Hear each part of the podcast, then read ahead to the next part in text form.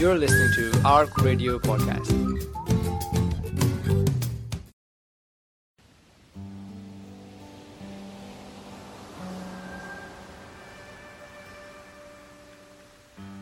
You're listening to Desert Island Gems, an in depth and intimate interview where we ask our guests to select meaningful gems that they would take to a desert island if they were cast away alone. We hope that their journey inspires you and helps you reflect.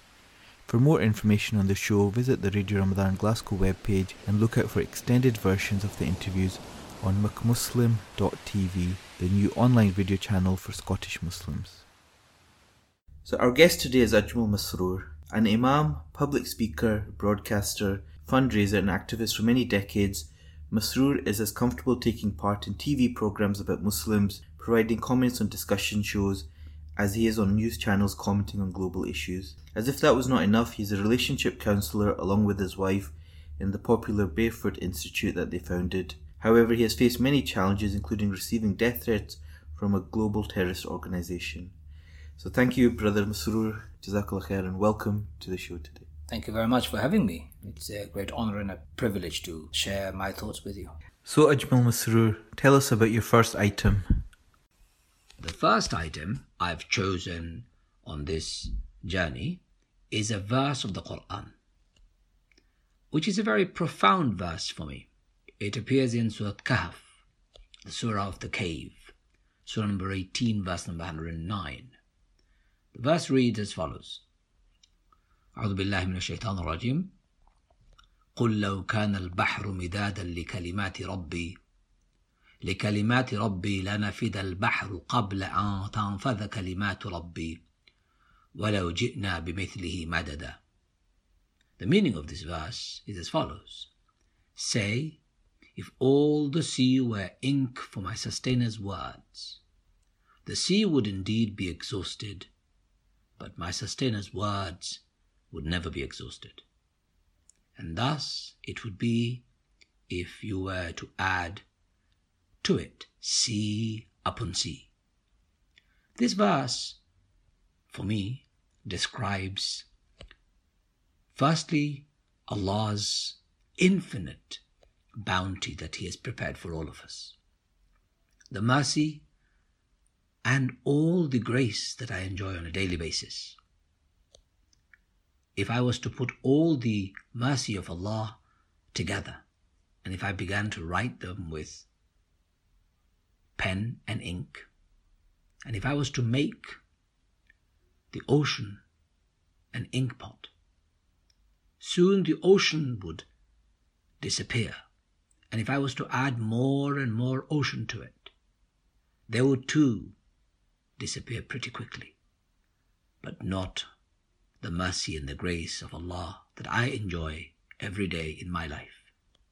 The second part of this verse, or second meaning to this verse, is Allah's infinite power, His reach, His presence. It's something that you cannot describe with human words. I've never found enough words in myself or vocabulary in English or any other languages that I may speak to be able to describe Allah and His majesty, His power and His essence, His reach, and all things that belongs to Allah, the most sublime, the most merciful. So these two meanings really keep me going on a regular basis. On one hand, the grace and the mercy that I enjoy in my life. On the other hand, Allah's reach, His power, His majesty. There is a very beautiful story that I always quote, and I remember this story very well. When a companion of the Prophet came to the Prophet, and Prophet said to him, You did something amazing yesterday that even got the angels stuck. The companion said, O Prophet of Allah, what did I do that got the angels stuck? The Prophet said, Whenever you do something, the angels write down the rewards straight away. The angels that are responsible for your record keeping. So if you do something right, they write down and give you the rewards that you will gain in the day of judgment. If you do something wrong, they would write it down and they would also write down the punishment that has been assigned for you. However, the Prophet said, You uttered few words yesterday. The words were, and the companion said, لك الحمد يا رب كما ينبغي لجلال وجهك وعظيم سلطانك. Praise be to you, O Lord, O my Lord. As much as your majesty deserves, as much as your power deserves, and as much as your face deserves. So the angels were stuck because they don't know how much Allah's power, Allah's majesty, Allah's face deserves. So they said to Allah, Oh Allah, what should we write? In response, Allah said to the angels, Just write down the text of the dua, literally what my servant said. And on the day of judgment, I shall give him the return, the reward. This verse and this story, for me, are interconnected. I live my life with the grace and mercy of Allah. If I fail to thank Him on a regular basis, then I'm ungrateful. I live by His mercy and grace if I am not gracious enough and express my gratitude towards Him and thank Him, then I am a very ungrateful person. So when I think about the ocean and I think about the pen and I think about the ink and I think about Allah's names and I think about Allah's mercy, I'm overwhelmed. I'm awe inspired. I am struck by the sheer magnanimity of Allah's kindness, the magnificence of Allah's mercy, and the benevolence Allah displays to my living on a daily basis. And so, Masroor, your motto is to inform, inspire, and to influence. How did you come to choose these three areas to focus on? I've been working in the activist environment or field, if you would like to call it for now. Oh, wow, I've even lost count. I started from the age of 17. I've always been very conscientious. I've always been very concerned by the troubles I see in the society, and I've always been concerned because of the lack of solutions. So while I have had mountains of criticisms to throw at the troubles around, I've also worked tirelessly to find solutions. In my 25 30 year history of working, only recently, probably about seven, eight years ago, when I stood for the parliamentary election in London, I sat down and I decided I need to narrow down my scope of work. I can't be everything and can't be running around like a headless chicken or chasing my tail. So I said, what am I good at? What am I good what are my good skills? And it came to one single skill set that I have, which is to talk, public talking, public speaking. How do I best use my speaking ability to the best of humanity and of myself. And it's the back of that conversation, self analysis. I've come to realize that three words sums up my or sum up my life's motive or my mission to inform, to influence, and to inspire positive change in people. So, Masroor, tell us about the next item you'll take with you on the desert island. The second item I've chosen for my journey is also a verse from the Quran where Allah says, وإذا سألك عبادي عني فإني قريب أجيب دعوة الداع إذا دعان فليستجيبوا لي وليؤمنوا بي لعلهم يرشدون and if they, and that is, if my servant asks you about me, indeed I am near. I respond to the call of my servants whenever they call upon me. Let them then respond to me and believe in me so that they might follow the right path. This is a very intimate verse for me.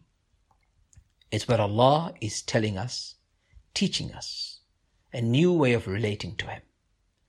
We should know that Allah is very, very close to us. So close that in this verse, Allah directly answers His own question. My servant asks you about me. He doesn't say tell them, he says it himself. I am indeed very near. taking away the intermediary. So near that he responds to all my calls every time I call upon him. Allah responds to all my calls. Will I not then respond to Allah's call? And what is Allah's call? That I should believe in Allah. I should believe in the things that He has promised. I should believe in the hereafter. I should believe in the rewards and the returns. I should believe in the terrible plight that awaits me if I have miserably failed my life. I should believe that if I lead a good and virtuous life that I'll be successful. All these things require deep and depth of belief. And in return, Allah promises to show us the right path. Almost holding our hands, holding my hands, He would show me the right path, the path that He has favored, the path that will take me to success.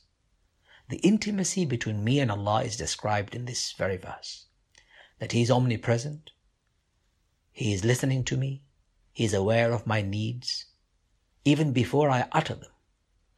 In fact, He is aware of my needs before I become aware of them myself. And He responds to them. Sometimes people get frustrated because they think Allah is not responding to their dua or their supplication in the way they want the supplication to be responded. Well, how do I know the way I want my supplication to be responded would actually be beneficial for you? It could be harmful for me. And because it could be harmful for me, Allah would respond to it in the way that is most beneficial to me. Therefore, He responds in the way He thinks is good for me. Because I don't have the holistic picture of the entire universe. I don't have the picture of past, present, and future. I am very subjective, where Allah is very objective. He has the bird's eye view, as we call it, about everything. So He is very close to me. He asks me all the time to respond to Him, to believe in Him, to follow His path, so that I don't make mistakes, so that I don't suffer, so that I don't suffer the consequences of my misjudgment.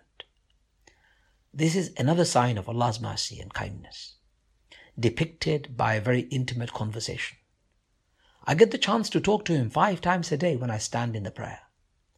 He responds to every word I utter in my prayer. When I am bowing down, I'm getting closer to Him. When I prostrate, I am the closest possible. I am closest to Him. It is this kind of relationship that I cherish when I reflect on the verses of the Quran. The relationship that is described in this verse is a symbiotic relationship, a relationship where I depend on Allah and Allah loves me depending on Him, asking Him, seeking His forgiveness and His blessings. I cherish every moment of this amazing relationship. This verse epitomizes that relationship in its totality. Allah indeed is very, very close to me. Uh, we've known each other for many years, but I first came across you as quite uh, a very articulate and engaging public speaker. Um, were you always naturally gifted with the power of speech? If being identified as a speaker at the age of seven, eight is a, an indication of a natural talent, then yes, probably. I'm not good at singing. I can tell you that now. I've tried it a couple of times and I've been told not to sing, not to even bother. Um, I'm not very good with any sports. Absolutely useless. And for a very long time, I was told that I'm not very good when it comes to writing. Actually, I was told I was rubbish at it. So I found naturally, and I suppose tapping onto my, my natural talent, speaking most comfortable. Believe it or not, I'm enjoying writing more now than, than speaking. And who told you at the age of uh, earlier on that you were not a good writer? Where did that come from? in the activist world, uh, you have magazines, for example.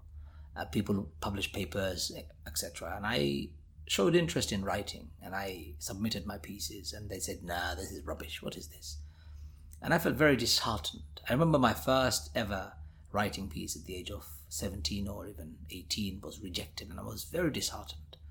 Never wrote again, probably until the age of about 30.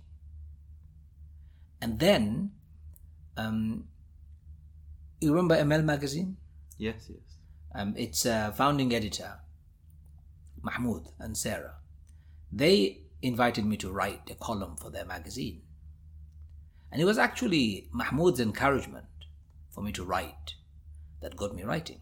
So I used to write a column every month, and I wrote for emel Magazine probably between five and six years, and I didn't fail ever. I always submitted, and he edited them meticulously. He encouraged me to continue. And now I find myself almost addicted to writing. When I sit down to write, I end up writing 10 pages without even realizing, and thoroughly enjoy the experience. Because you're very prolific on social media and stuff with your writings. I mean, do you think that it's different between being a public speaker and preparing for speeches and writing? It has to be very different. If you confuse them, then you can't really flourish in either of those. And my early criticisms of writing was I'm writing like I'm speaking. But you know what? I've actually told those people I'm going to ignore your advice. I'm going to develop my own style of writing.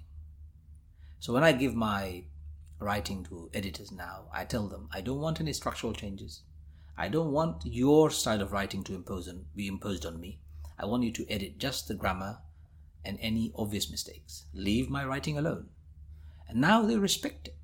People realize this is a style of writing which captivates some people. And they're happy, I'm happy. Do you find it quite therapeutic writing? Oh, very therapeutic. When I'm traveling, I write a lot. I'm traveling on the train often, I'm flying, and every opportunity I have, I use my phone, a little phone with my fingers, I tap away, um, and I write my travel journeys, I write my thoughts, I like write my political commentaries, analysis, I write sermons, I write Quranic reflections, all because I find writing to be immensely pleasurable and therapeutic.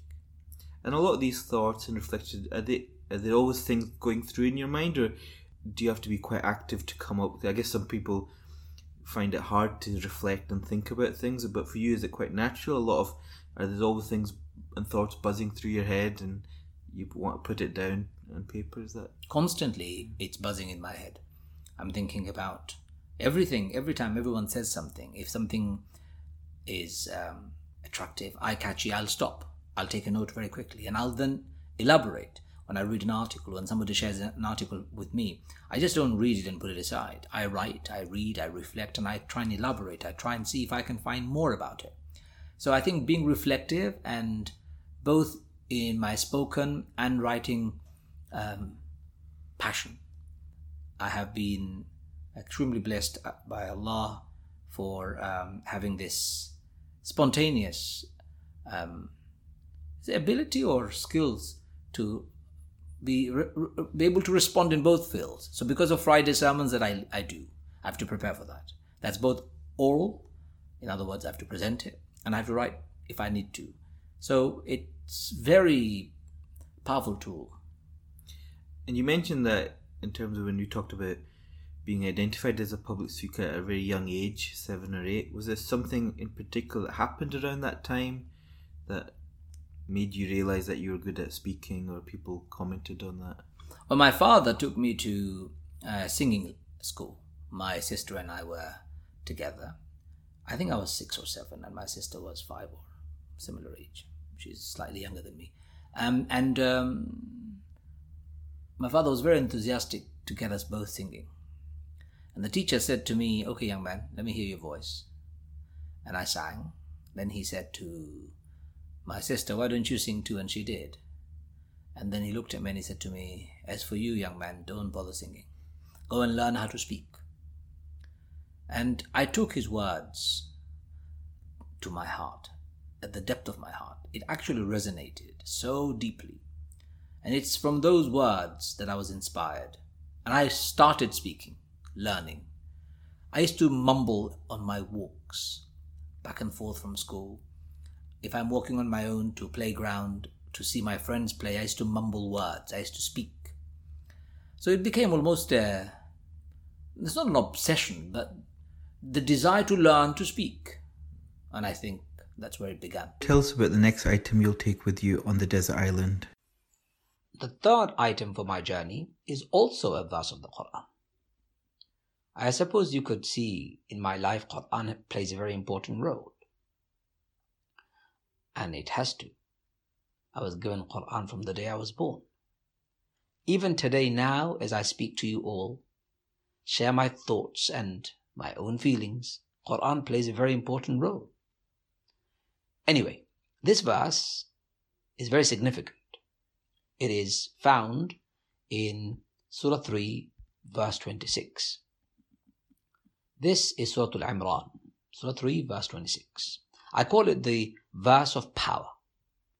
قل اللهم مالك الملك تؤتي الملك من تشاء وتنزع الملك ممن تشاء وتعز من تشاء وتذل من تشاء بيدك الخير إنك على كل شيء قدير Allah says in the Quran say O God Lord of all dominion you grant dominion unto whom you will and you take away dominion from whom you will and you exalt whom you will, and you take away exaltation from whom you will.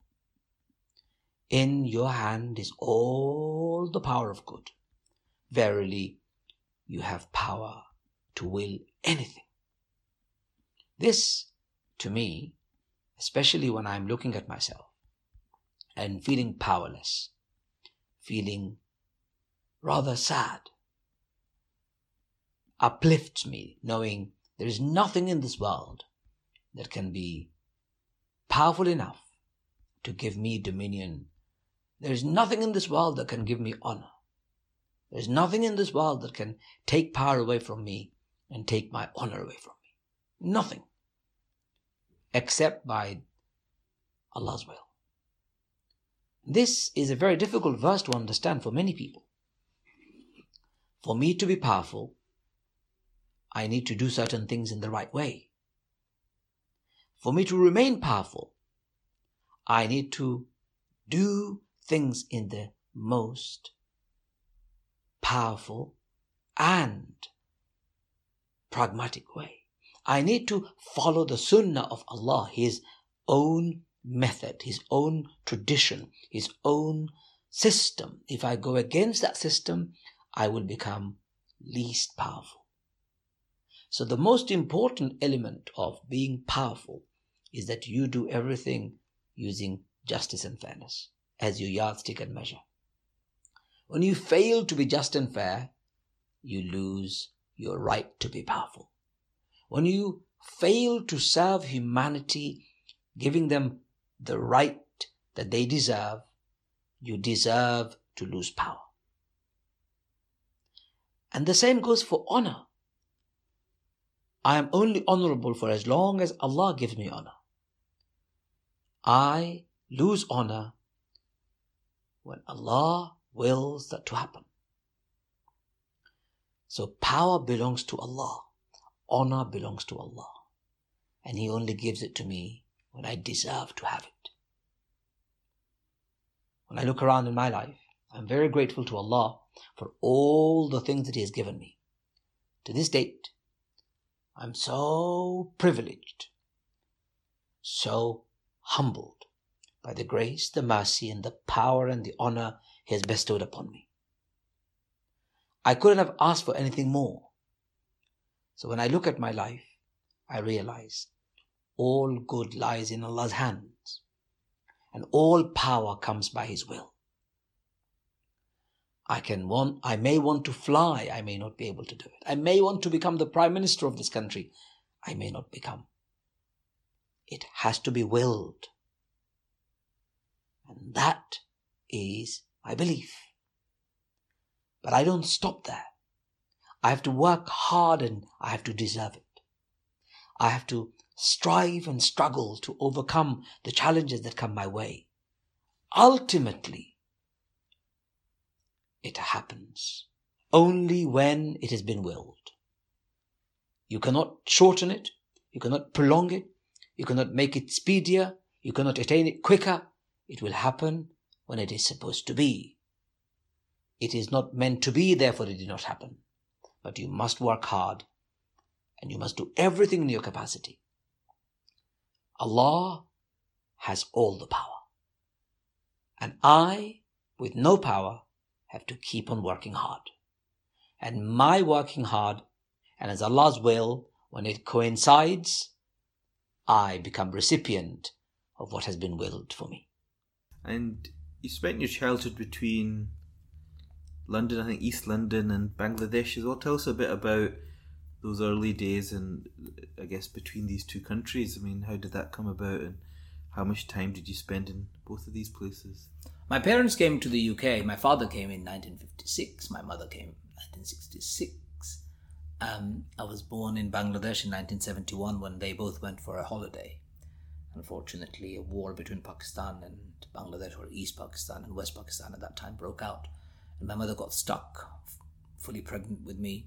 So I was born over there, but very soon I came back to the UK. Um, so I was in the UK. Growing up in the East End of London was um, not just terrifying, but brutalizing. It's left scars deeper than my words can ever describe racism, exclusion, discrimination, bad neighbors, violent attack on my physical body, our house. Um, it was a terrible, terrible early few years in, in, in the East End of London. I have vivid memories of many incidents every time I think about them. You, you being physically attacked Yes, as well, and of course, physically. facing racism at a young age. Very young age. Was I there not quite a large ethnic population anyway, or was it? in the 70s there was there were nobody in our entire area we probably had two or three asian families. And so there we were an easy target for the nf national front had its headquarters just around the corner. Sun newspaper unfortunately had moved in the area. They bought a massive warehouse. Things were not looking very good.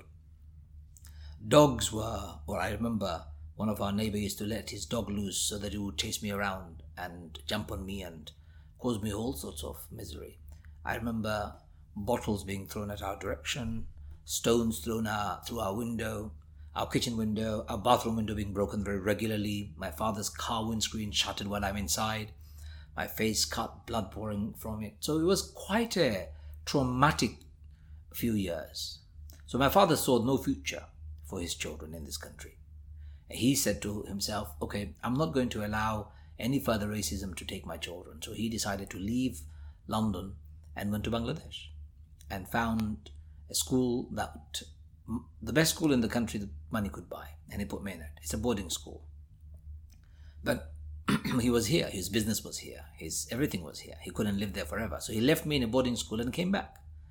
And it's after seven years of studying in Bangladesh, studying Islamic studies in an Islamic school, I then came back to the UK to join them. So, so what were those years in the boarding school like? Did Oh. you find that really hard? Well, it was, it's a mix, uh, mixture of hardship, ease.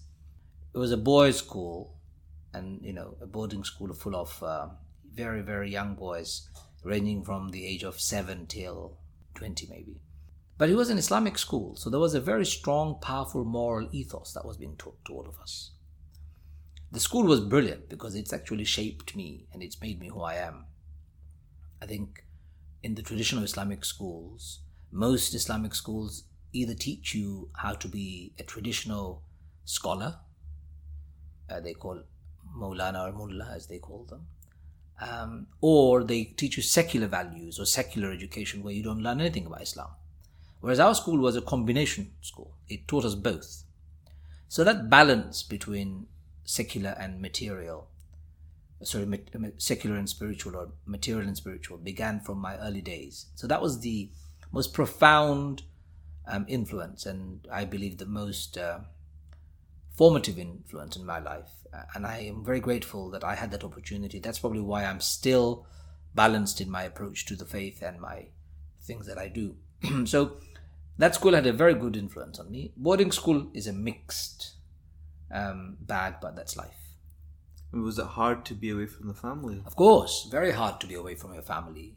I wouldn't recommend boarding schools to anybody because I think boarding schools deprive um, children of building emotional relationship with their parents, with their siblings. They become isolated, um, and they form um, very non-emotionally intelligent relationship in, even later in life. So I struggled with it for a long time until I actively went and learned how to become emotionally more intelligent. Um, it's also very difficult to be so far away from your loved ones when you are growing up, when you need them around you most. You're vulnerable. Um, at the age of seven, washing up your own clothes, um, making your own bed every morning, uh, doing your own everything is hard. It prepares you for life, yes, but it deprives you from enjoying an emotional relationship that is enriching. And do you think, in some way, that has affected you as father? You've got you've got children now. Do you think those experiences are you re- are they either directly or subconsciously, in terms of what you experienced during that childhood, has that affected how you care for your children and the this I guess the future that they have and and the childhood that they enjoy? Do you think that has affected you in terms of how you well, I certainly have a very, very strong uh, feeling of how I want to bring up my children. I certainly am very conscious of not repeating the same thing that I've experienced, especially the negative ones. I want to give them the positive experiences. I'm very conscious of being very emotionally connected with them. I'm very conscious of giving them a powerful start to life where um, I don't want them to feel left on their own to fend for themselves. Um, all of those things definitely influences my approach to how we bring up our children. We've been homeschooling our children, um, not because of my boarding school experience. Boarding school experience has certainly shaped my thinking that they will never go to a boarding school um, if I can avoid it. But it's certainly influenced my approach to education. I don't see our education today um, sufficient eh, to nurturing the fitra, the natural human disposition, the innocent one, the one which is given by Allah from the day we are born and even before. Um, that nurturing element is missing. So, all of my boarding school experience and going to a private school in Bangladesh, Islamic school in Bangladesh, has helped me shape my children's education and their future. Any experiences in, in this boarding school? Do you, did you think that ever led to any anger or resentment? Yes, there are a lot of anger and resentment towards various aspects of living in a boarding school. Um, when I was seven, I probably needed my mother's hug and a kiss and a story to be read to me, and I could run to her every time when my mother's, my father's uh, strong shoulders and loving embrace and um, you know the supportive uh, presence that was missing. Money cannot buy you happiness. Money cannot buy you a good future, though it can probably put fake uh, future in front of you. Um, so it's left me feeling um, deprived of love from a very earlier age. So I have to go an extra mile to gain love, and definitely that creates resentment. Unless you have to, unless, you have to process it, and you have to uh, rationalize it, and you have to um, speak about it to your loved ones, and you either have to forgive and move on, or you can wallow in your own sadness and feel miserable. And I'm not that kind. I don't feel sad, and I don't wallow in my sadness. And I guess with your experiences both in Bangladesh and then when you came, was there a sense that you were the outsider? I mean, how accepted were you amongst peers when you were younger? Both in Bangladesh, you may well have been seen as the English lad, and when you came here, the Bengali boy, you know.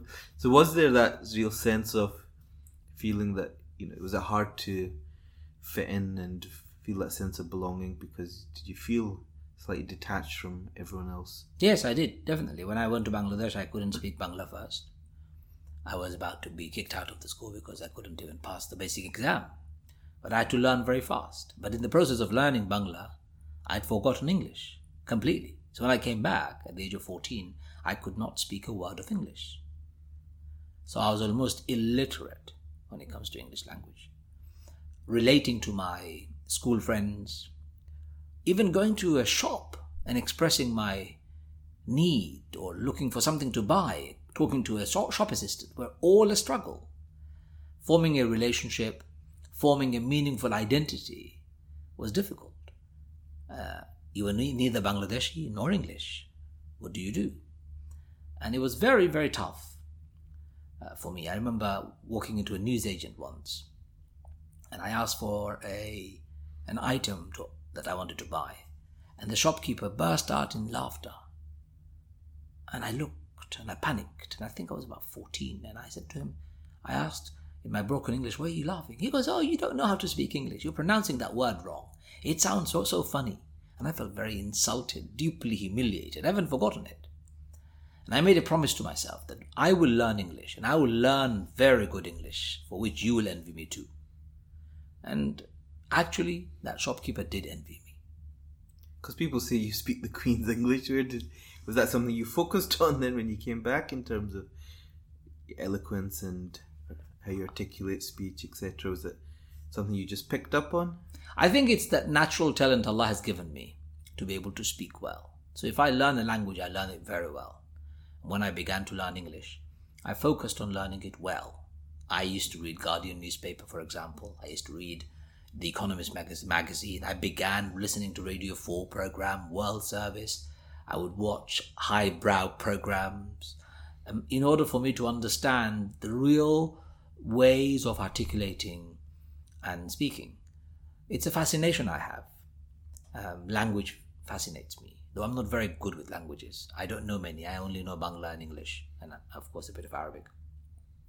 I wish I knew French. I knew. I wish I knew a bit more of many other languages. Um, but either way, I did focus. I had to be extra vigilant and I had to go out of my way to speak better than everybody else. Not to prove a point, but I had already missed out. And so when you returned back to uh, the UK, um, I mean, do you think the London that you found in your teens was different than the London that you had left? The London that I left when I was seven and London that I found at the age of 14 was very different. Those racist thugs who attacked us on the streets had already fled.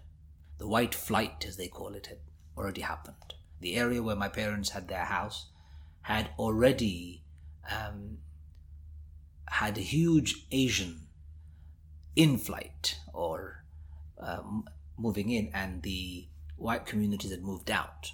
And we're talking what areas around East, East London, London East London area, Whitechapel and all that. Sort yeah, to be more precise, it's in in the area very well known. It's called Shadwell, near the highway near Wapping. Um, so it had already transformed. But coming back to the UK was disappointing. I'll tell you, disappointing because it was very lonely. Coming back to the UK and making new relationship was very difficult. And you actually form friendship and relationships with people that last the longest at your school days. And I missed that. I didn't have that. I had it in Bangladesh. And those kids that I studied in Bangladesh with, they're in Bangladesh. Have you ever kept in contact with any of them? Well, actually, because it was a very yuppie school, a lot of expats or British boys who had been sent there too. So there are a number of them in this country, and I get to see them. Either way, even those relationships are not really meaningful because I you don't get to spend quality time going through the complete education program together. You don't compete with one another. You don't actually get to finish your GCSEs or A levels together and then go to universities together. You don't because there is a disjoint. And that's the trouble. So when I came back, it was struggle. Uh, probably struggle would be an underestimation of my um, challenges that I faced. I really, really went through a very hard time. So, Masroor, tell us about the next item you'll take with you on the desert island. Next item I've chosen for my journey is a saying of our beloved Prophet of Allah sallallahu alaihi wasallam. It is reported in Sahih al-Bukhari. The Prophet of Allah sallallahu alaihi wasallam said, Allah the Most High said, I am as my servant thinks I am. I am with him when he mentions me. If he mentions me to himself, I mention him to myself. And if he mentions me in an assembly, I mention him in an assembly greater than the one he was in. If he draws near to me a hand's length, I draw near to him an arm's length. And if he comes to me walking, I go to him at speed.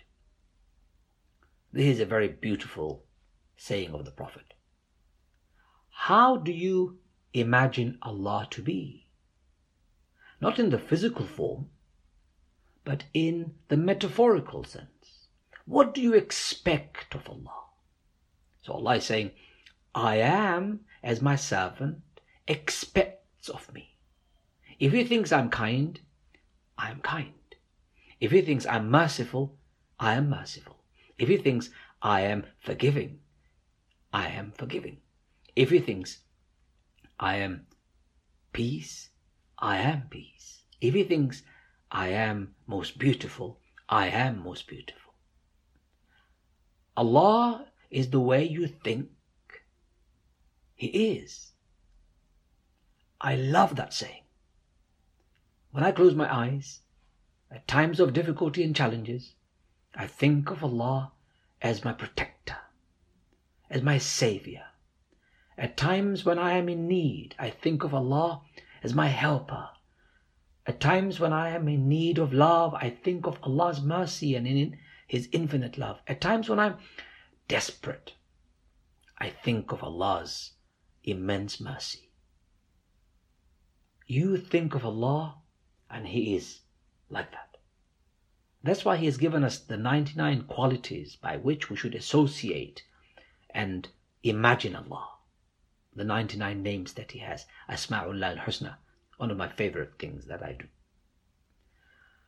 And then He says, I am with Him when He mentions me. So in other words, the fact that I'm mentioning Allah right now, He is with me. If I mention Allah to myself, Allah mentions me to Himself. In other words, Allah is now mentioning me by my name. Ajmal Masroor has mentioned me. Allah is mentioning my name to Himself. If I mention Allah's name in a gathering, He mentions my name in a gathering. My gathering may be small, but Allah's gathering being bigger and better and greater, the gathering of the angels. Subhanallah, what an amazing thing. Allah is mentioning my name in a gathering of angels. I feel very fortunate. If I draw near to Allah by an arm's length, Allah hand's length, Allah draws near me an arm's length. If I'm walking towards Allah, Allah is running in my direction. In other words, Allah is always ahead of me drawing towards Him. If I want to go near Him, He's coming nearer to me. This is remarkable. It is not difficult to become close to Allah. That's why this is a favorite saying of the Prophet for me. It is known as Hadith Qudsi. Allah is the way I think Allah is. I'm able to expect Allah and therefore, I develop my life based on that expectation. Subhanallah. Just think about it. I want me, myself, to always think of Allah. Very selfish, of course. But then Allah says, if I think of Him, if I mention Him, He will mention me. Why not? So, in this lonely travel of mine, in the desert island, if I have an item with me, above all items, I would rather have Allah with me. For He would be sufficient for me. And obviously, at the moment, faith and Islam is a real central part of your life and the essence of what you do. Was faith always present when you were growing up? Was that always in the household and your earliest memories and also in your teens? Was Islam and faith always there? Islam and faith was always there in my life because my father was an Islamic scholar. He brought us up with Islam in our everyday diet. Not a single day had gone in our life that I didn't hear my father read the Quran in the morning and Quran in the evening before he would go to sleep or after he'd woken up. Five daily prayers were very normal. Islamic etiquette and normal were normal in our house. Manners, morals, these were everyday vocabulary. In our house, we had the grandest of sheikhs, if that's uh, um, if there anything, if there, if there are people like that. Really great scholars had come and had dinner. I'd sat on their laps, had played with them, they'd spoken to me. So I was very fortunate to have had such an exposure. And I think love of Islam didn't form because of that only. My love of Islam and passion for Islam came as a result of my own inquiry and further studies about Islam. I, I rationalize Islam a lot. I use my logic, I use my reflective um, part of my brain constantly to look at religion. I say if religion isn't practical, then that's not a religion for me. Everything about Islam is very practical and it makes sense. So, what makes sense to me, I try and articulate that to others in the same way. And you said your father was a religious scholar, so what was that like? Was that in the UK as well? Was he He studied in Bangladesh, of course, and then he came to the UK. He became, he remained quite a pivotal uh, part of the Muslim community's early growth in London, I suppose, uh, when there were not many imams and scholars. was around. he also quite a good orator and well? He was, he was, but mainly in Bangla. Um, but he didn't have the support, perhaps, or not as much support that I that I'd enjoyed. Um, he was an orphan. He had lost his father when he was very young, so he made his uh, life-changing decision to study Islam, and he did it all all his to the best of his abilities. He did study. Um, so he was a scholar. He was active. He would speak. He would debate, discuss. He would be a prolific, prolific um, debater amongst his friend circle, and people would be almost terrified of engaging in the debate with him because he would win hands down. So I still have this vivid memory of my father's very powerful presence. And you've talked also publicly about um, how more recently there's issues with memory, etc. On my father's memory? Yes. Yes, my father is now over 90 and he's lost all his memory. He has got absolutely none left. Um, obviously, dementia sufferer and old age, but he's very strong physically. I feel my father is being tested to his utmost. Um, he is physically strong but incapable of making sense of anything. We've been tested. And seeing such a towering man, such a strong man who dominated our lives when we were younger, being reduced to less than a child's life in his old age, it's very sad.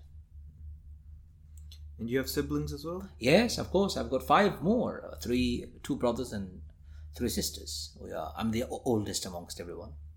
Um, everyone is in different um, places and journeys in their lives. Some of them have settled here. Some of them have gone abroad. They're doing all sorts of things. And did you have a sense of responsibility as the eldest towards them? Did you was that placed on your shoulders at an early age? Well, my relationship with my father deteriorated from the age of 14 when I came back to the UK. Because my father by then had lost hope, given up on his business, and became quite depressed. So I almost took up the responsibility of my siblings. I didn't want their future to be jeopardized. I wanted them to study. Uh, but at the age of 14, you couldn't do anything. So I had to wait until I was much older. So a sense of responsibility dawned on me from a very early age, and I think I actively took it from the age of 18. Um, and I did all my best to make sure that my siblings were protected. But siblings are siblings. I couldn't replace a father figure for them. My father is still alive, of course. Um, so I had a very strong sense of responsibility and I had to deliver on it. So, Masroor, tell us about the next item you'll take with you on the desert island.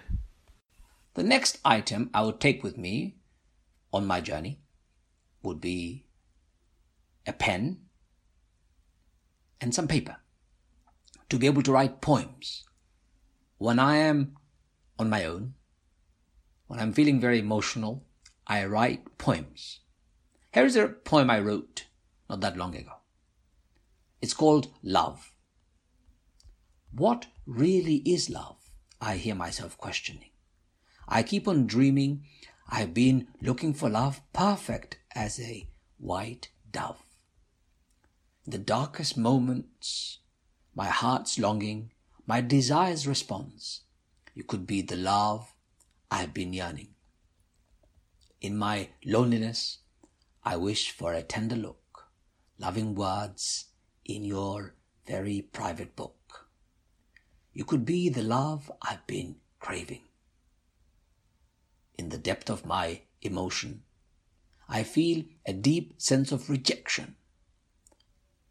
I'm not good enough to be loved and cherished, left alone only to be perished. I am not that tough. I wish for a gentle touch in love and in affection. I live in constant consolation. I hope for your fondness, warmth, care, and kindness. You could be the love I've been waiting. In the night of darkness, silence, and stillness, I lay on my bed feeling, needing love and healing. Who is going to love me with all my imperfections, blemishes, and limitations? Love is the spark of life, healer of soul's strife. As the heart beats, love happily waits for the true right moment to strike the least expectant, for I am looking for love. This is a poem I wrote about love. My wife asked me, why did I write that poem? Was I missing love? I simply told her I was missing her, which is true. When I write poetry, I find the inner feelings emanating from my pen, from my thoughts, and coming on a piece of paper. To me, that is truly remarkable to be able to express my inner emotions. And I want you to express your emotions too. You see, Allah has given you and I emotions, and in a desert island all on my own, I think I will be most happy because of my pen and paper and the fact that I'll be left all on my own to write my own poems. Great. Maybe I could share it with you when I come back. Maybe I could do something more amazing with my poems. But you know what? Poetry is the spark of our hearts.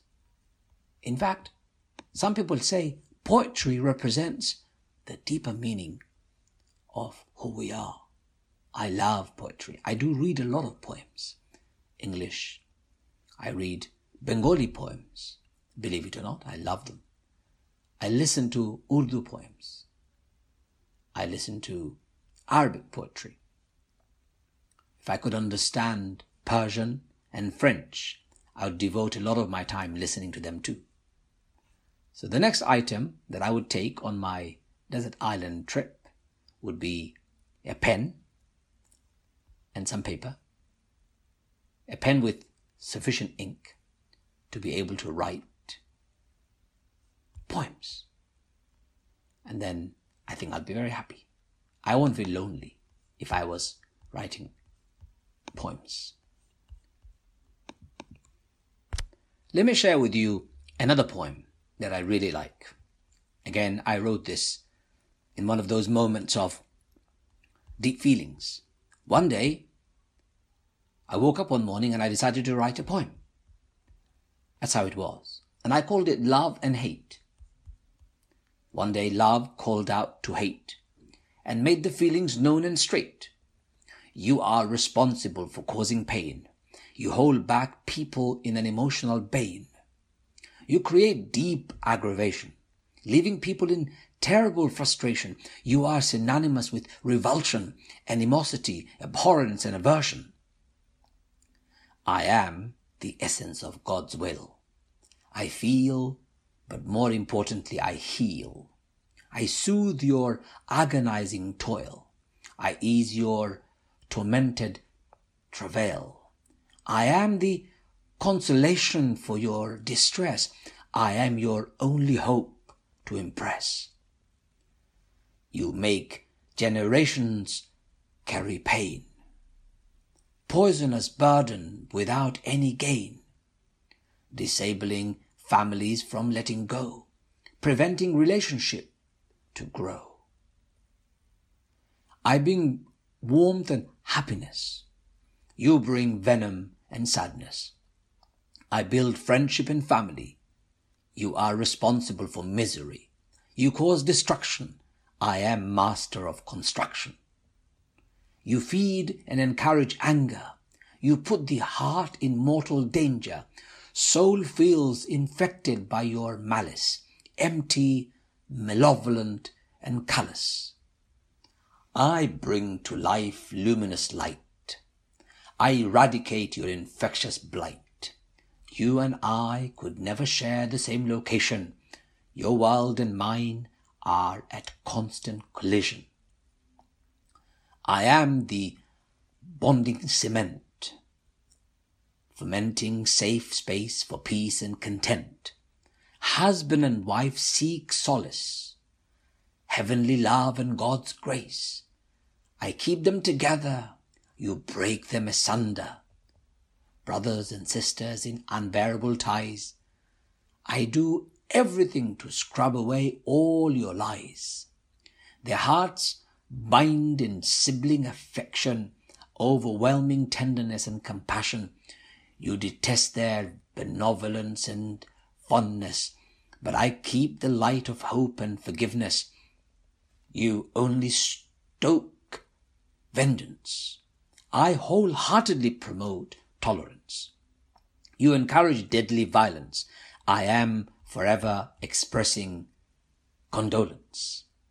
You constantly spread malice. I long to promote lasting peace. You are eager to cause insecurity. My duty is to inspire stability. I am most desired. You are certainly abhorred. I cause people to feel elated. You make them feel humiliated. You are hate, the fuel of hell. I am one of God's names, Al Wadud, the most loving source of all feelings and heart's longing. I am love, the currency of heaven. Imam Ajmal Masroor, you became very involved in activism, and I understand your first meeting with Yusuf Islam was quite an unusual one. Eh, Yusuf Islam was very unusual. I'd never known the man, I'd never met him, I'd heard him singing, but I didn't take much interest because I'm not a very. Remember, my musical desire was dampened, and I had uh, almost subconsciously abandoned even any element of that in my life. But anyway, it was during Salman Rushdie's demonstration, anti-Salman Rushdie demonstration in Hyde Park Corner, that we young had congregated. We and that was the late 80s, I think? Yeah, was, yeah, around that time. I think I was 17 or 18. And we were all doing all sorts of weird things, uh, inspired by our elders. Regret them now, pretty badly, because I don't think that was the wise thing to do. And our elders were not the wisest even then politically. So they thought this is it. We need to flex our muscles. They did bring the people out, and we were there in the Hyde Park, um, marching and demonstrating. And um, what ensued afterward was a pretty violent clash between some Muslim youth and the police. And I was there with my megaphone, always at the loudest voice, and I was um, leading a rally. And then police started beating us with their batons and horses and all the rest of the stuff. And it's in that process that I was picked up by the police and thrown in the back of a police van. And the police didn't put a handcuff on me or anything like that. And Yusuf Islam was walking around. I didn't even know it was Yusuf Islam. He came and he said to the police officer, What are you doing? Police officer said, Go away. Then he said, I'm Cat Stevens. The police officer said, So? And then in that conversation, I think uh, Yusuf Islam reached out into the van and said to me, Come on, get out. And then I fled. That's my last memory and the first memory of Yusuf Islam. Of course, I met him uh, many years later. Um, it's not that he saved me. I don't think I would have been charged for anything. But it was interesting that there I was, young, 17 year old, completely lost. Lost in the sense that doing the wrong thing, regretfully. Um, and Yusuf Islam comes to my save, uh, to saving my life, my savior. And so I guess around that age in your late teens, early 20s, what was your life like in terms of Islam and activism and politics, etc.? So when I uh, came back to this country at the age of 14, I tried my best to fit in. I tried to um, enroll into a school. Nothing worked. By the time I was 16, I dropped out. I just couldn't make sense. I didn't speak English. I couldn't connect. I didn't have any any qualification. Nothing. It was very difficult. So I started working at a newsagent, um, part time, but at the same time yearning for education. So I enrolled into a college. Wanted to learn English. Wanted to get my basic GCSEs done, and it's at that college my inner dimension of faith and practice opened up. I saw that kids were coming to that college. A lot of them were taking cannabis, smoking terribly badly, were in terrible state, and I didn't like it. I was 17, 18. So one Ramadan, I decided to take action. I put a piece of paper on the wall of the college library saying, um, would like to start an Islamic society. If anybody is interested, please put your name here. Within two days, that piece of paper was full. I put another piece of paper something like 60 people had signed up. So then I put a notice that those days there were no emails. I put a notice up on the same board. If you're interested in setting up an Islamic society, we're having our first meeting. I was a 17 year old kid, and a number of uh, young kids turned up into a classroom. We all met and we formed an Islamic society, and I became its president. And we started. I started. And it was an amazing experience. I did my GCSEs, I did my A levels in that same college, and I had running battles with the authority. The principal and I, we couldn't see each other. We were like chalk and cheese. But you know, at every turn, she made my life a living hell. But by the next turn, I won every single one of them. She blocked my entrance to the college, I won. She wanted to kick me out of the college, I stayed. She stopped us from praying. I had a prayer room. She would close down the offices or lecture theatres. I was flabbergasted when the care- caretaker of the college embraced Islam. So the principal would say no, but the caretaker would open up all the rooms for us. it was really an amazing experience, and those three years probably put a practical shape to my activism. For the first time, I could do things with my knowledge. The learning I had, I could teach other kids. I could sit with them and debate and discuss. I would be in college canteen, standing on top of the dustbin, giving a speech, debating with everybody. It was just the best time of my life. Is that your fondest memories of early activities? Yes, definitely fondest from um, in all in every way possible because that's where my well, I was I had just finished my studies in Bangladesh. I had learned, but I'd never practiced what I'd learned. All my practices were put to test in this college. I had to not only practice my faith, but I had to teach people who did not know anything. I had to engage with people who were Muslims and non Muslims. Within the first year, 19 people became Muslim in my college.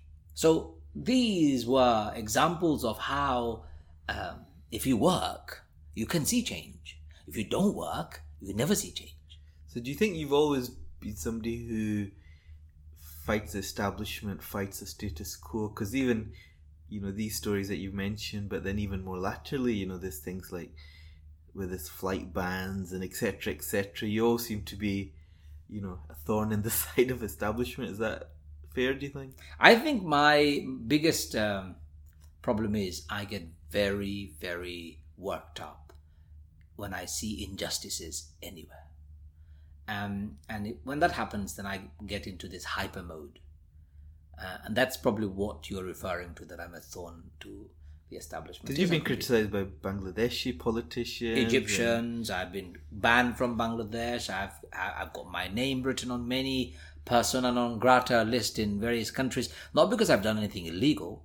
It's just that I'm very vociferous about human rights, about human values, dignity and honor, freedom and democracy, and I am consistent about it. I'm very passionate about Islam, and some people don't like that. But you know, it's good. It shows that you're doing something good. It shows that your work is actually uh, rattling some feather. So how did you come to receive these death threats more in the last few years? It's probably the same story. When ISIS, in fact, uh, Al Shabaab from Somalia, um, I was heavily criticizing their activities, especially after the murder of Lee Rigby in Woolwich in London. One of my um, interviews for, I can't remember which TV station it was, went viral within 24 hours, within a couple of hours after the interview. Um, and it uh, grew quite rapidly. And it's at the back of that that I received Al Shabaab death threat. And then last year, 2016, March, I think, I received a death threat of a global list of people that ISIS wants to eliminate. And I was one of them. Of course, it's sad. It poses a great threat to my family's harmony and peace. But you know, I am not even bothered by an ounce by these death threats. If anything, it makes me even more um, energized, eager, and interested in, in doing what I do stand for justice and fairness. But surely something like that must shake you, make you stop and reflect, and I guess mainly thinking about family and the effect that does it has it changed the way that you live, or Hmm. is it something that you've thought twice about? Maybe I do need to take a back seat. No, it hasn't changed my way in that way, in the way you've described. It has changed me and made me more active. So, I believe if uh, my death is written up there in the heavens, no one can prolong it or shorten it. And if my death is not written it, no one can take me away. So, ISIS or anybody, they can try. I don't wait for somebody else to determine my death or my life. My, my Lord Allah decides. So, I'm going to carry on. The same for my family. Allah is sufficient for me and my family. And I will give them the best I can. Of course, I'm not careless. I'm not that kind. I'm a very careful person. But does it stop me from doing what I do? No. Do I look over my shoulder? No. Do I worry about it and stay awake even a second of my life? No. I just get on with it. And I believe it's getting on with my work that keeps me alive. How did you come to find out that you were receiving death threats from these organisations? Well, security services within the UK, mm, they came to inform me. They came to my house telling me that this is what's happened. Unfortunately, as a consequence, I had to move my house. First death threat, my family moved out of the UK and went to Spain and lived there for two years just for their own peace of mind and focus. So I commuted. When they came back, I received the second death threat. So they were to leave. I don't live in my own house. I rent somewhere else. Um, so there has been some changes in life, but security service is informed, and of course they won't come to knock on my door unless there is credible evidence to support that my life is in danger. All of these things are indications of the topsy-turvy world in which we live today. There are fundamentally flawed, twisted, and damn right bizarre, ignorant Muslims, and I am ashamed of calling them Muslims, who have given a bad name to Islam today. And I challenge them. That's probably why they like to give death threats to me. And there is also a very double sided or um, very duplicitous, double standard, hypocritical stance that many of our governments in the UK and Europe and America often adopt and take when it comes to their unethical and rotten foreign policies in the Muslim majority countries. We are caught, and I feel I'm caught between the two. I tell the ISIS lot that they're stupid and they need to change, and we don't want to engage with such terrorists. I say to the Muslim despots and dictators in the Muslim world that they're not legitimate, they need to go. And I tell the Western government, our governments, that their foreign policy is rotten So I think I have many enemies if you were to count. But, you know, enemies or no enemies, I will not go silent. There's a very nice poem that always influences me. It's a poem in Bengali written by Nazrul Islam, the poet of Bangladesh, where he says, I shall never go silent. In fact, I will only go silent that day when there will be no more oppression on this earth and when there will be no more cries of those who are oppressed. And that always motivates me to continue with my work, to rid the world of, of, of oppression and tyranny, and to see in, on this earth freedom, prosperity, and peace. Not just for one people, but for everybody. In your role as a broadcaster, you work with uh, many media companies and documentary makers.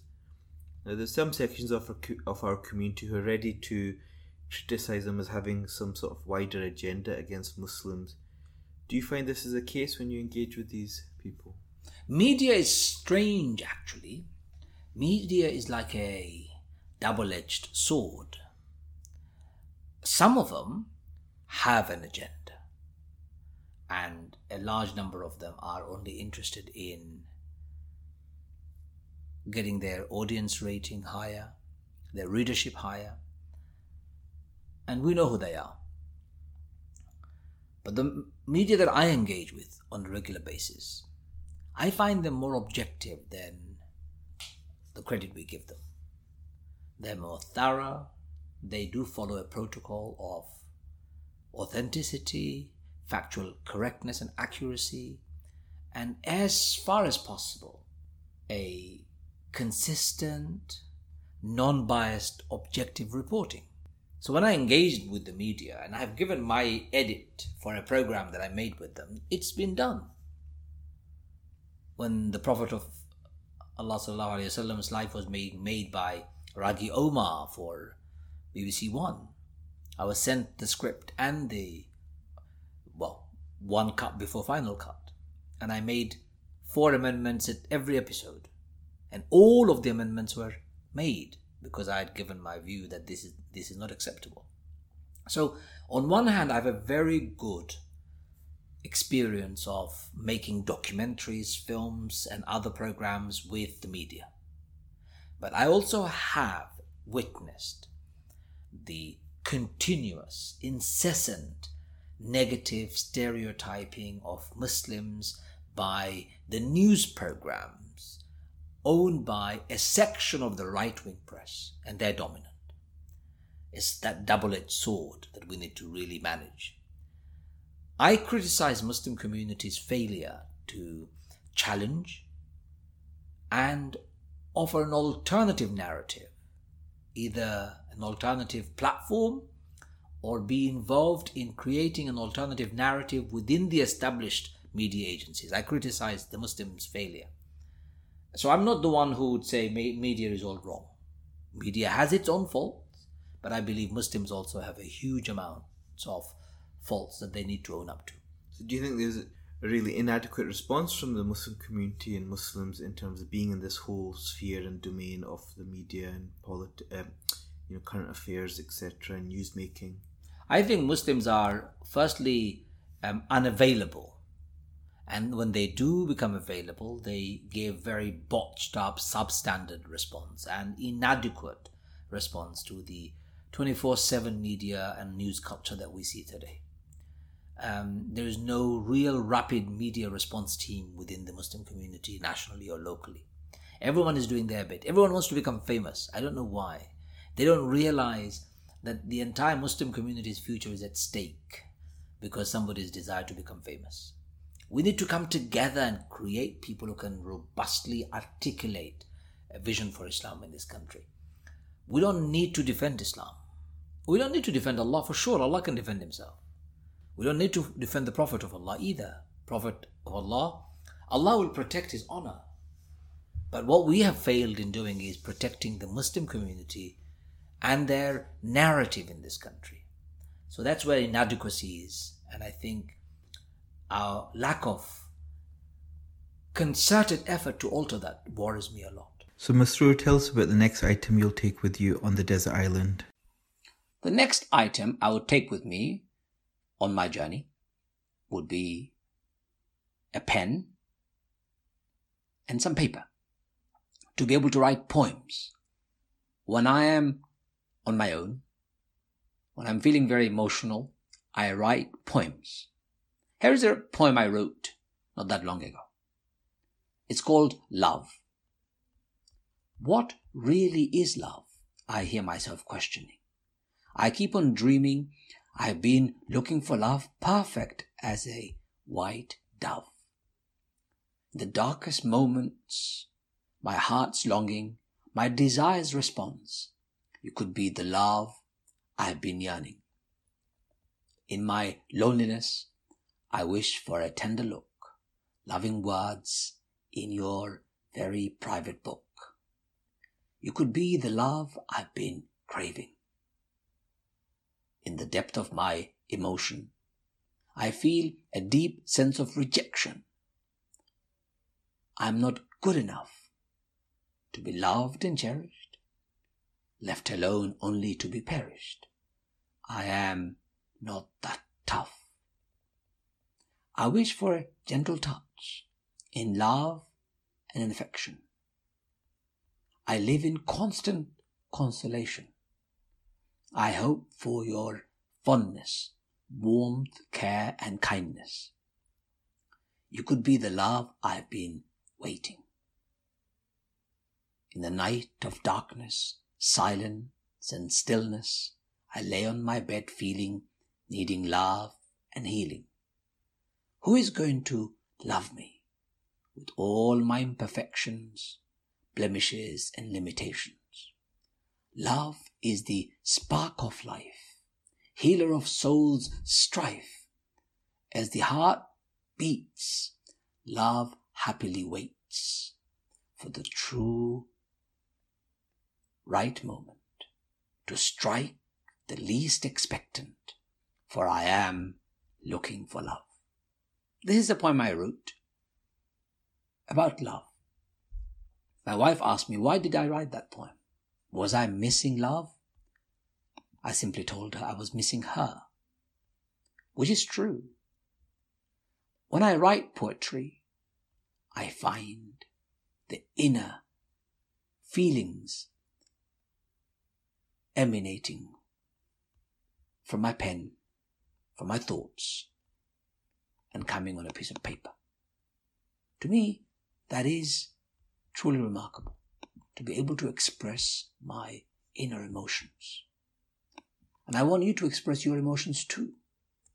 You see, Allah has given you and I emotions, and in a desert island all on my own, I think I will be most happy because of my pen and paper and the fact that I'll be left all on my own to write my own poems. Great. Maybe I could share it with you when I come back. Maybe I could do something more amazing with my poems. But you know what? Poetry is the spark of our hearts. In fact, some people say poetry represents the deeper meaning of who we are. I love poetry. I do read a lot of poems. English, I read Bengali poems. Believe it or not, I love them. I listen to Urdu poems. I listen to Arabic poetry. If I could understand Persian and French, I would devote a lot of my time listening to them too. So the next item that I would take on my desert island trip would be a pen and some paper, a pen with sufficient ink to be able to write poems. And then I think I'll be very happy. I won't be lonely if I was writing poems. Let me share with you another poem that I really like. Again, I wrote this in one of those moments of deep feelings. One day, I woke up one morning and I decided to write a poem. That's how it was. And I called it love and hate. One day love called out to hate and made the feelings known and straight. You are responsible for causing pain. You hold back people in an emotional bane. You create deep aggravation, leaving people in terrible frustration. You are synonymous with revulsion, animosity, abhorrence, and aversion. I am the essence of God's will. I feel, but more importantly, I heal. I soothe your agonizing toil. I ease your tormented travail. I am the consolation for your distress. I am your only hope to impress. You make generations carry pain. Poisonous burden without any gain. Disabling families from letting go. Preventing relationship to grow. I bring warmth and happiness. You bring venom and sadness. I build friendship and family. You are responsible for misery. You cause destruction. I am master of construction. You feed and encourage anger. You put the heart in mortal danger. Soul feels infected by your malice, empty, malevolent, and callous. I bring to life luminous light. I eradicate your infectious blight. You and I could never share the same location. Your world and mine are at constant collision.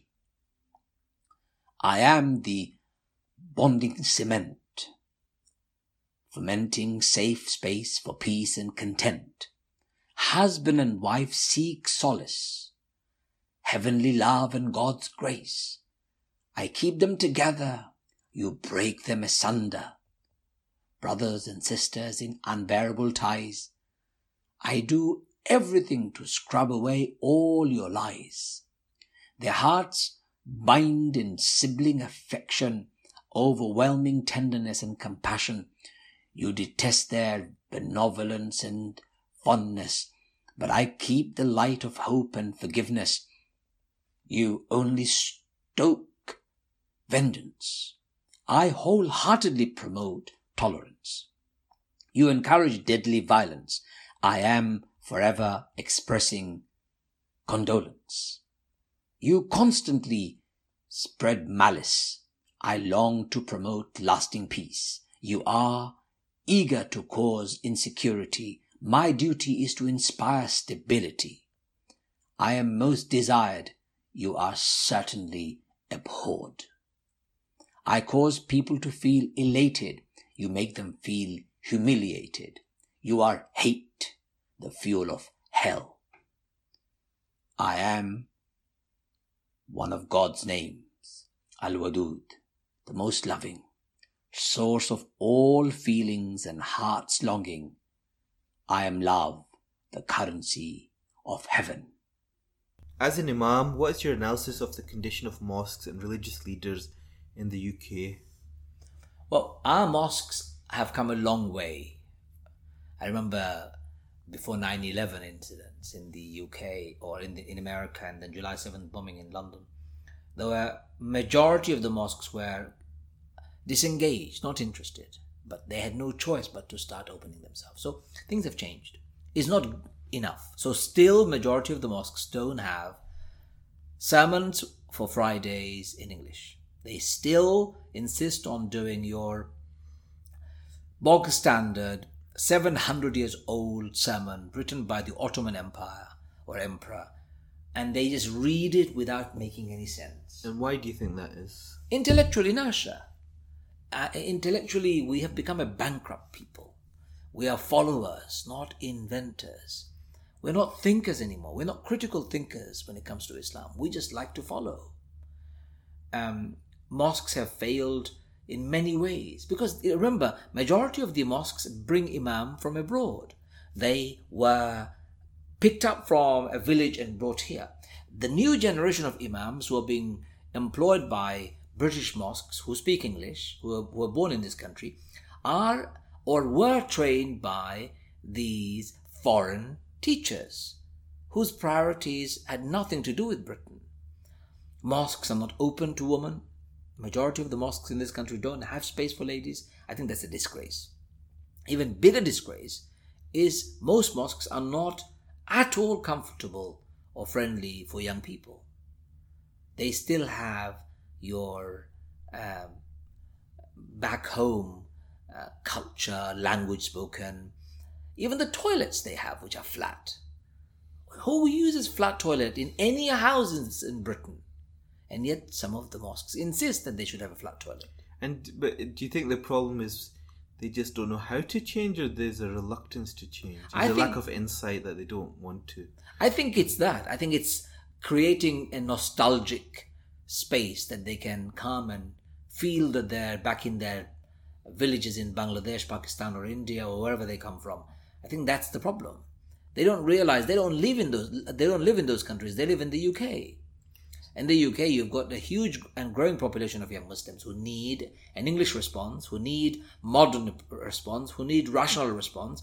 Our mosques need to have space with for women. We need to have young people not in a tokenistic gesture, but fully involved and engaged in mosques. Our older generations need to resign. They need to hand over the mantle to the younger ones. And the sooner they resign, the sooner those mosques will actually come back to the 21st century world. What would a good functioning mosque look like? What would this role be in the community? A good functioning mosque would be the nerve center from your cradle to your grave, which would be equally accessible to man, woman, and children, which would provide non discriminatory, non denominational, non ethnic, objective, open minded services to everybody.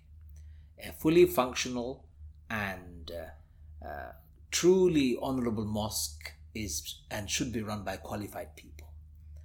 In those mosques there should be social services there should be welfare services there should be education program there should be income generation program. Those mosques should be open to muslims and non-muslims too. These places should become a center of hope for people a beacon of a light where there is no light. I don't support separating and dividing our mosques because of our ethnic background i think that's rotten that's racism. We need to destroy that as soon as possible. Can you believe our mosques are still run on the basis of brotherries of Pakistan and your tribal lineage of India and your families of Bangladesh? Hello, wake up and smell the coffee. You don't live with those things in this country. So we are losing our generations of young people because mosques are not ready. I would like to change all these mosques, and every mosque should have 50% in its management committee man and 50% woman. It should have every mosque should have a youth club. Every mosque should have multi-purpose hall. The prayer space should be very small, and the multi-purpose hall should be opened up for Jum'ah. But the remaining time, it should be providing services to the community. And what would you say though to those that say actually a lot of these issues that you raise, you know, is is not there's no theological sort of grounding for that. So What Islam doesn't say have fifty percent, you know, or, have women on the mixed committees on all these other issues. You You, shouldn't need- engage with these wider communities, so that they'll use scripture or reasoning or um, the pretext of um, religious rules that would stop these things happening. What kind of religious religious rules and what kind of scriptures are they quoting? I haven't come across a quote from the religion that I so proudly follow and passionately teach others. Prophet of Allah did not prevent a woman from taking a leadership role. There is nothing a woman cannot do that a man can do in Islam, except a woman cannot lead a congregational prayer that is joint. Apart from that, she can do everything. She can be a director of a mosque. She can lead the mosque. Pro- Uh, Umar ibn Khattab radiallahu anhu appointed a woman to be the in charge of a marketplace. Allah talks about Mary, Maryam, being in charge of the place of worship for the Jewish people. If Allah is celebrating Maryam as the most chaste woman of entire humanity, and she was the caretaker of a mosque, for God's sake, which scripture are they quoting? Every mosque needs to open up its space. If it deprives women of space for prayer, it's depriving 50% or more of the population and the teacher and the mentor and the guide of our future generations. Mothers are the center of everything. I challenge those theologians. Go, show me one theology that prevents a woman from taking a leadership role in the mosque. Show me one scripture that says we should not open up the mosques to young people or non-Muslims. If Prophet of Allah وسلم, invited and allowed the Christians to pray their Christian prayer in Masjid al-Nawawi, his own mosque in Medina, what theology are you talking about? Most of these imams or these quotes come from people who are trying to safeguard a cultural value that has nothing to do with Islam. Now, you spend a lot of time across Europe um, with Muslim communities in particular. how do you feel those communities differ to the British community, if at all? Depends on which part of European country you're talking about. So in France, Muslims are very, very badly treated. They have uh, their mosques get arbitrarily closed down by the authority. They have no citizenship in the formal sense of the word. They're living a substandard life. They're given a second class treatment by the French authority. Moroccans and Algerians are despised, uh, rounded up often. And the social disharmony in France and racism and bigotry is just beyond description.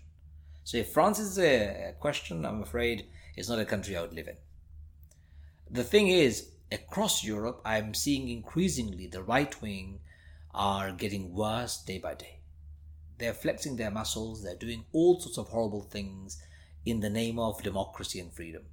So Geert Wilder in Netherlands and Le Pen of France and others in other parts of uh, Europe, increasingly there is huge amounts of hostility between Muslims and the main society. And even the media, who all this time were quite left and socialist in their approach and their enterprise, now are prostituting themselves towards the right in order to live this populist life, populist mantra. It's a terrible situation for Muslims in Europe today, from Scandinavia to France. Britain by far is head and shoulder above all of these rotten things that are happening across Europe. So I'm very proud of being British, very proud of my country's heritage and history and its tolerant culture. But you know what? I don't want this tolerant culture and this standard that we have to be used to deprive me of my fair share of the culture and the standard that I should naturally have. I'm an equal citizen. Treat me like an equal human being. That's what European in the continent of Europe Muslim should be, be should be treated like that. So my struggle, my lectures, my travel, my writing when I'm traveling across Europe is exactly that. I tell France, stop being racist. Wake up. Really, your Algerian Moroccans are keeping your country's economy going. They will collapse if they left. So, what do you think are the pertinent issues facing the British Muslim community? Today's Muslim communities have got internal and ex- external uh, problems. So, internally, our disunity, our ignorance, our tribalism, our closed mosque, our lack of modernity, our lack of openness, these are internal problems. External problems are political. There is a vested interest on the part of some people who are only interested in vilifying Islam. That's the problem. The media's obsession with negative stereotyping of Muslims, reporting stories with the prisms of um, terrorism all the time. This is a problem. We need to challenge this. And the sooner we challenge it, the sooner we will breathe life into Europe, which should be full of harmony and peace, should be full of multicultural celebrations. So, what sort of attitude do you think Muslims should be having, I guess, in the UK? Because I guess there's a real sense that Muslims feel quite negative or, and or are on the back foot. Um, is that the stance that they need to take? Become no. insular and Muslims themselves, or do you think this should be a different approach? Muslims should become very proactive, should become engaging. Muslims should be involved in in civil society institutions, from government bodies to lobby groups to media to becoming MPs to becoming CEOs of companies to becoming bankers, investors, merchants, all sorts. Muslims should be in every sector of our country. They should be in the police force, they should be in the army, they should be everywhere. Because the more integration we have within the mainstream and its infrastructure, the more we will be accepted as local. See, I always say, and I, this is my mantra, always when I'm reminding people, Britain is your home. Accept it. Behave as though you're at home. Do everything possible to demonstrate to the world, this is my home. Accept British people as your people. Respect them, honor them, and care for them. That's when they're your people. And do everything possible for the well being of the country in which you live. You can't ride a boat and then dig a hole in it. You will sink. Don't bite the hand that feeds you. Common sense. Saying of the Prophet. Our attitude should be this is our home, this is our people, this is our country, and we're going to do everything possible for everyone's well being. Prophet said, Khairun nas man nas. The best of man is the one who is most beneficial to man. In the generic sense of the word, we should all be productive and beneficial. So you're a relationship counselor, and also you set up the Barefoot Institute, um, which focuses on relationships and marriage and uh, interpersonal relationships as well. Um, I mean, what do you think are the key ingredients to a happy and successful marriage? Happy and successful marriage requires, and also an enduring marriage. Happy and successful marriage requires us to follow the Quranic paradigm. Allah says the purpose of marriage is to create a safe space.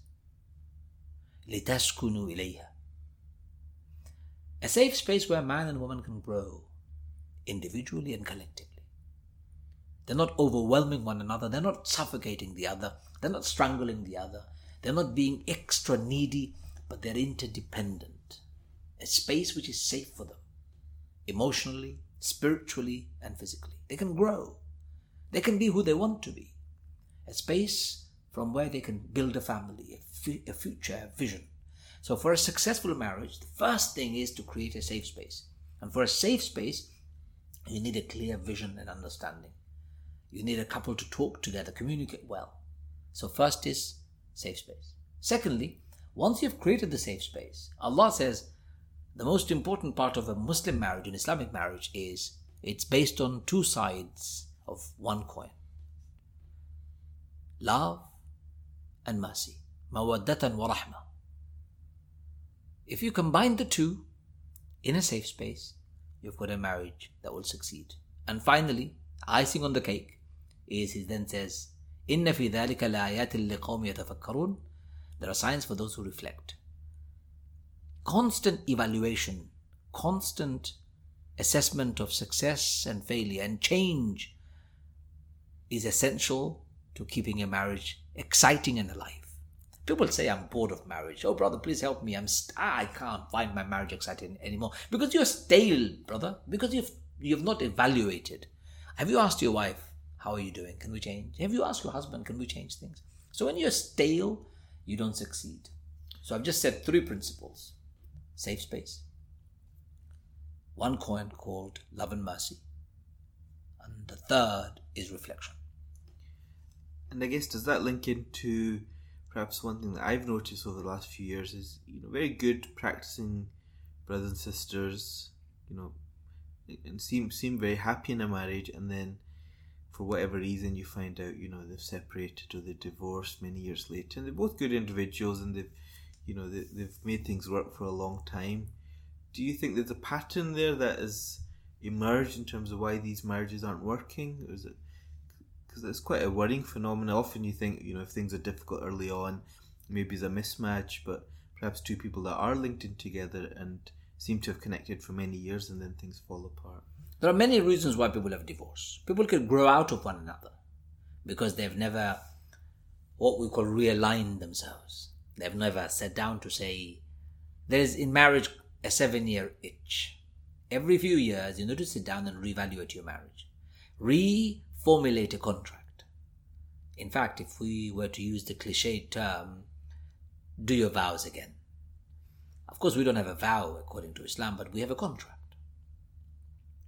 And I also think most people in our 21st century world have become too egotistical, too selfish. It's I, I, and I. It's me and mine. Nobody else matters. That selfish streak is destroying marriages. Did you know, according to modern psychology, and you should know, people who use I, me, and mine live shorter life, and more miserable life. And people who use ours, us, live longer and happier life. Studies after studies have shown that selfishness is destructive and selflessness is amazing. Mm, biggest reason why marriages fail is selfishness. Unwilling to compromise, unwilling to meet halfway, unwilling to be flexible, unwilling to negotiate, unwilling to be in any other way. And they often say, it's my way or the highway. When you're like that, you will not survive in any marriage. What would you say to those um, couples or even individuals that are maybe reluctant to seek external help? You know, I guess whether to see a counsellor or somebody else. Um, often, I think, is the case. One one person in the relationship may will be willing, but the other one hesitant or reluctant, or Muslims think, well, we don't do all that sort of counselling stuff. What would you say to them? Well, they should have the same attitude as they have with their physical health. If you have a festering wound on your leg, were you just going to ignore it? No, you're going to go to the doctors. If the doctor can, can't sort it out, you'll be referred to hospital. If you are willing to take every step to cure your physical illness, why do you not invest in curing your emotional illnesses? If you are suffering in a marriage, why suffer silently? Go to somebody who's an expert. Don't complicate it by getting your families involved because families getting involved, it makes it worse. Because those families only should be involved if they are objective, if they can guarantee confidentiality and privacy, and if they can remain impartial, which of course doesn't happen. So get a third party professional involved. Invest in your marriage. Invest in your emotional relationship. If you're suffering, get professional help. Simple.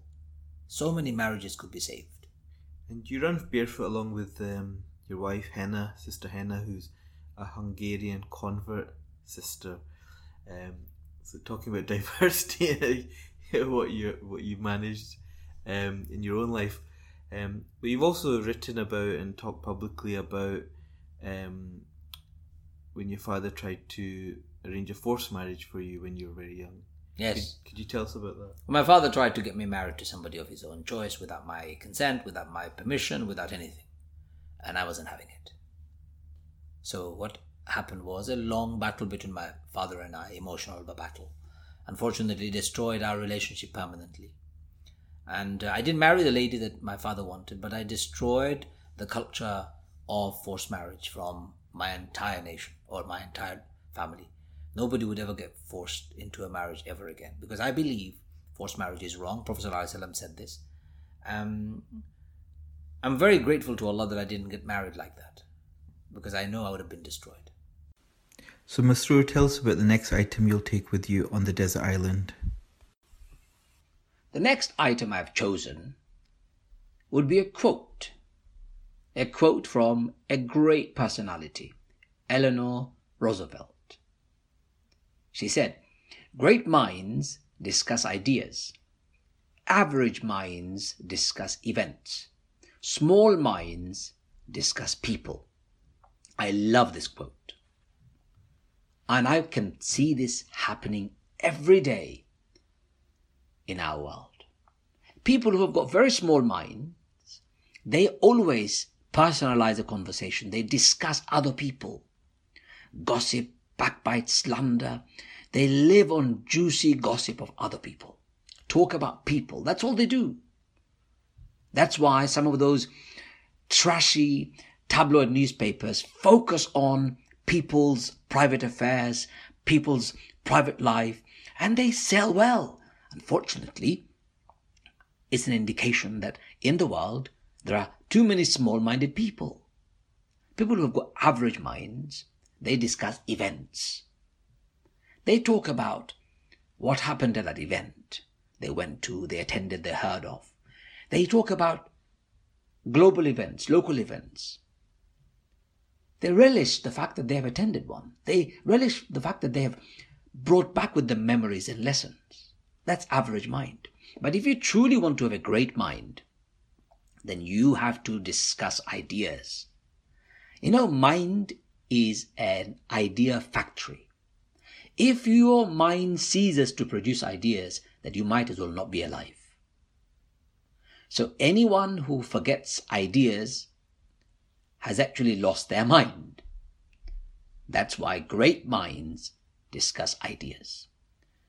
You discuss about philosophy. You discuss about theology. You discuss about characteristics. You talk about the major methods and modes of transformation of society. You talk about how we're going to become better people, how we're going to create equality in the world. You discuss, you go and delve deeper into ideas that would create justice in the world, that would free people from tyranny and oppression and injustice. That is great. Great minds discuss ideas. Average minds discuss events. Small minds discuss people.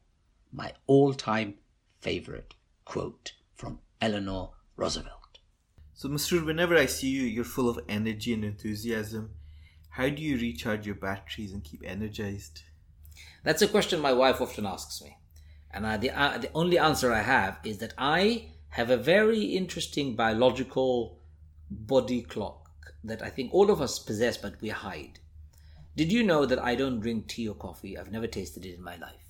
In other words, my body does not have caffeine. Quite unusual for a Bangladeshi I and know. Pakistani and Indian. Of course, of course. But I don't take any caffeine. So I don't have what you call energy bursts followed by energy drops.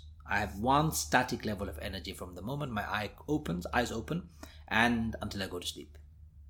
I will never, you will never see me completely dead and exhausted unless I've done something strenuous.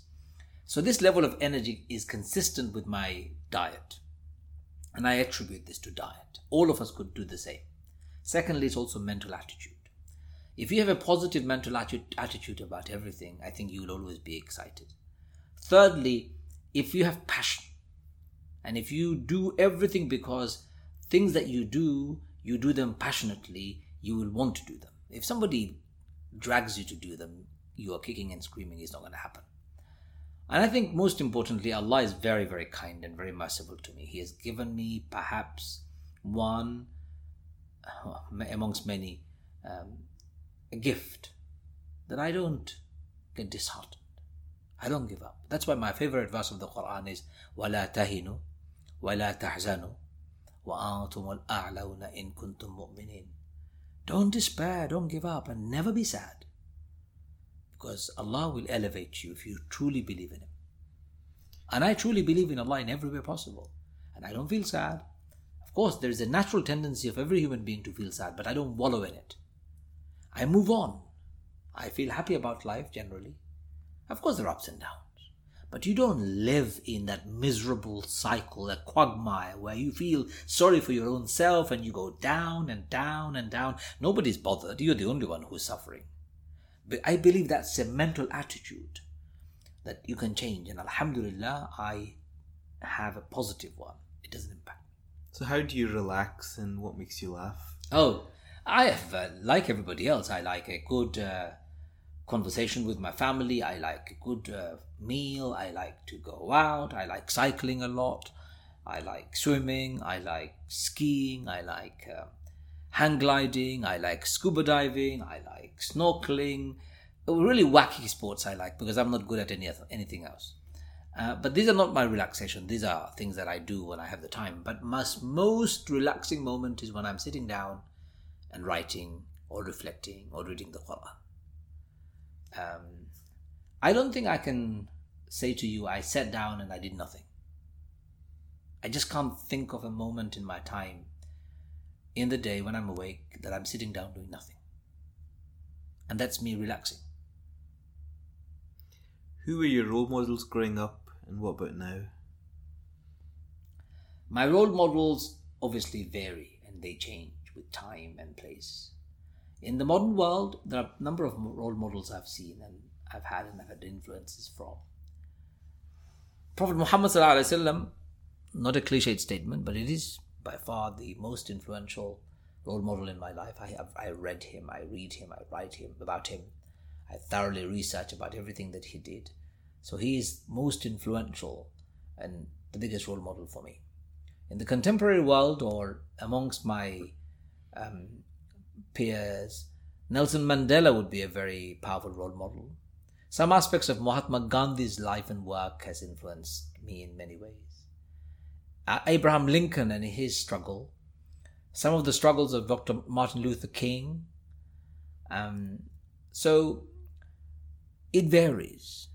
I do like Ali Izetbegovic, who struggled against uh, the Serbian domination and Russian uh, USSR's um, oppression.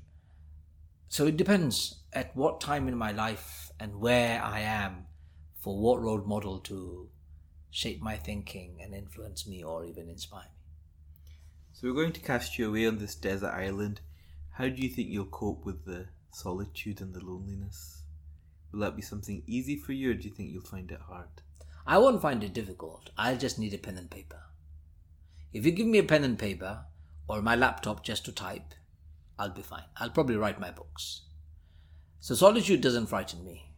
In fact, it's something that I probably would like to do one day in my life before I die. Be a castaway somewhere, all on my own, with just a laptop, sufficient battery, or even maybe a solar panel to just charge it up. And I don't need anything else. I'm quite a simple person. I don't I just need some fresh water and some basic food. I'm very happy with fish. So in a castaway island, I'll eat fish. I'll have fresh water if there's if it's possible, and I'll type. So Masroor, what book would you take with you on this desert island? What book would I take with me on a desert island holiday or desert island castaway? I have no idea, to be honest with you. I've thought long and hard. I don't think I'll be content with one book because I like reading loads and loads of books of different kinds and variety. But the type of books that I like are mainly history books. I love reading about history. I like talking about, discussing, analyzing history from a political perspective. So any book on politics and history combined would fascinate me. A recent book I read called Freedom at Midnight was about India in its last legs just before British India in its last leg, just before it was granted independence and the partition. It was a fascinating book. The writer was able to bring to the fore some of the inner discussions, the last minute intimate conversations between the British Empire and the local interest groups in India, both of the Muslim and Hindu background. I was fascinated. One of the things that struck me in that book was how India was divided. It was arbitrarily partitioned by an English gentleman who had never been to India before, and he was pulled up and taken out from England all the way to India, given a map and a pencil and a ruler to carve up India, giving parts to Muslims and parts to Hindus. It was most brutal culling, in my view. It was the most brutal division ever. People were pitching against one another, fighting bloodbath. Millions of people died, lost their homes, moved around. It was one of the most tragic incidents. I wish it never happened. I wish Britain never colonized India in the first place. So that's a book that I would take with me again and again and again to read and reread. You know, the sad thing is, India used to be the richest country in the world. By the time Britain left India, it became a bottomless basket, a terribly desperate place, and it hasn't recovered India, Pakistan, or Bangladesh. So the colonial legacy lives on. Any books on colonial history, any books on the slave history, the slavery of black people, gets me all excited, agitated, frustrated, passionate, and driven to see the world become better. So give me a history book with politics anytime. I'll probably be hiding behind those pages and not talking to anyone. I suppose that suits me pretty well if I'm on my own on a desert island. So, any book on history and politics. And what luxury item would you take with you? The luxury item I would take with me is a hammock. Does that sound funny? Well, you know, I love a hammock. I could tie my hammock between two palm trees and swing gently, enjoying the breeze and the shade of the palm trees, while I listen to the waves falling on the shore repeatedly. I could hear the birds fluttering in the wind, seagulls squeaking. I could hear in the distance the waves hitting the rocks. And I probably will just lie there, read, sleep, wake up, read, sleep, wake up. That's all I probably would do. I love an idea of a hammock. An expensive, strong hammock made of good fabric. I don't like synthetic fabric too. I like natural fabric. So it'll have to be made of cotton, pure cotton. Has to be colorful too. I know it sounds strange, doesn't it? And I could use my hammock also as a prayer mat. And I can use my hammock to cover myself to protect me from the wind. I could even sleep in it.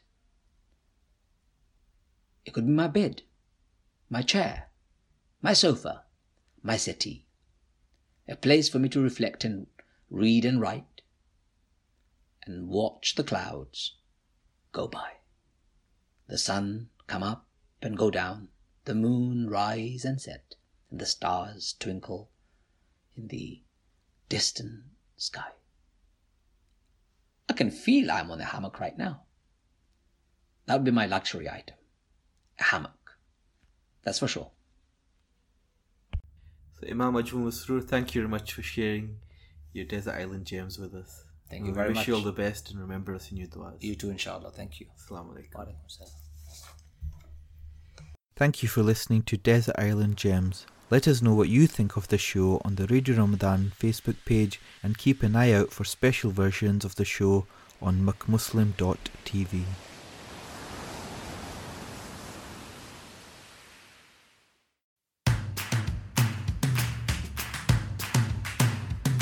For more information and to listen to more podcasts, visit us at arc.score or check out the Arc Media app.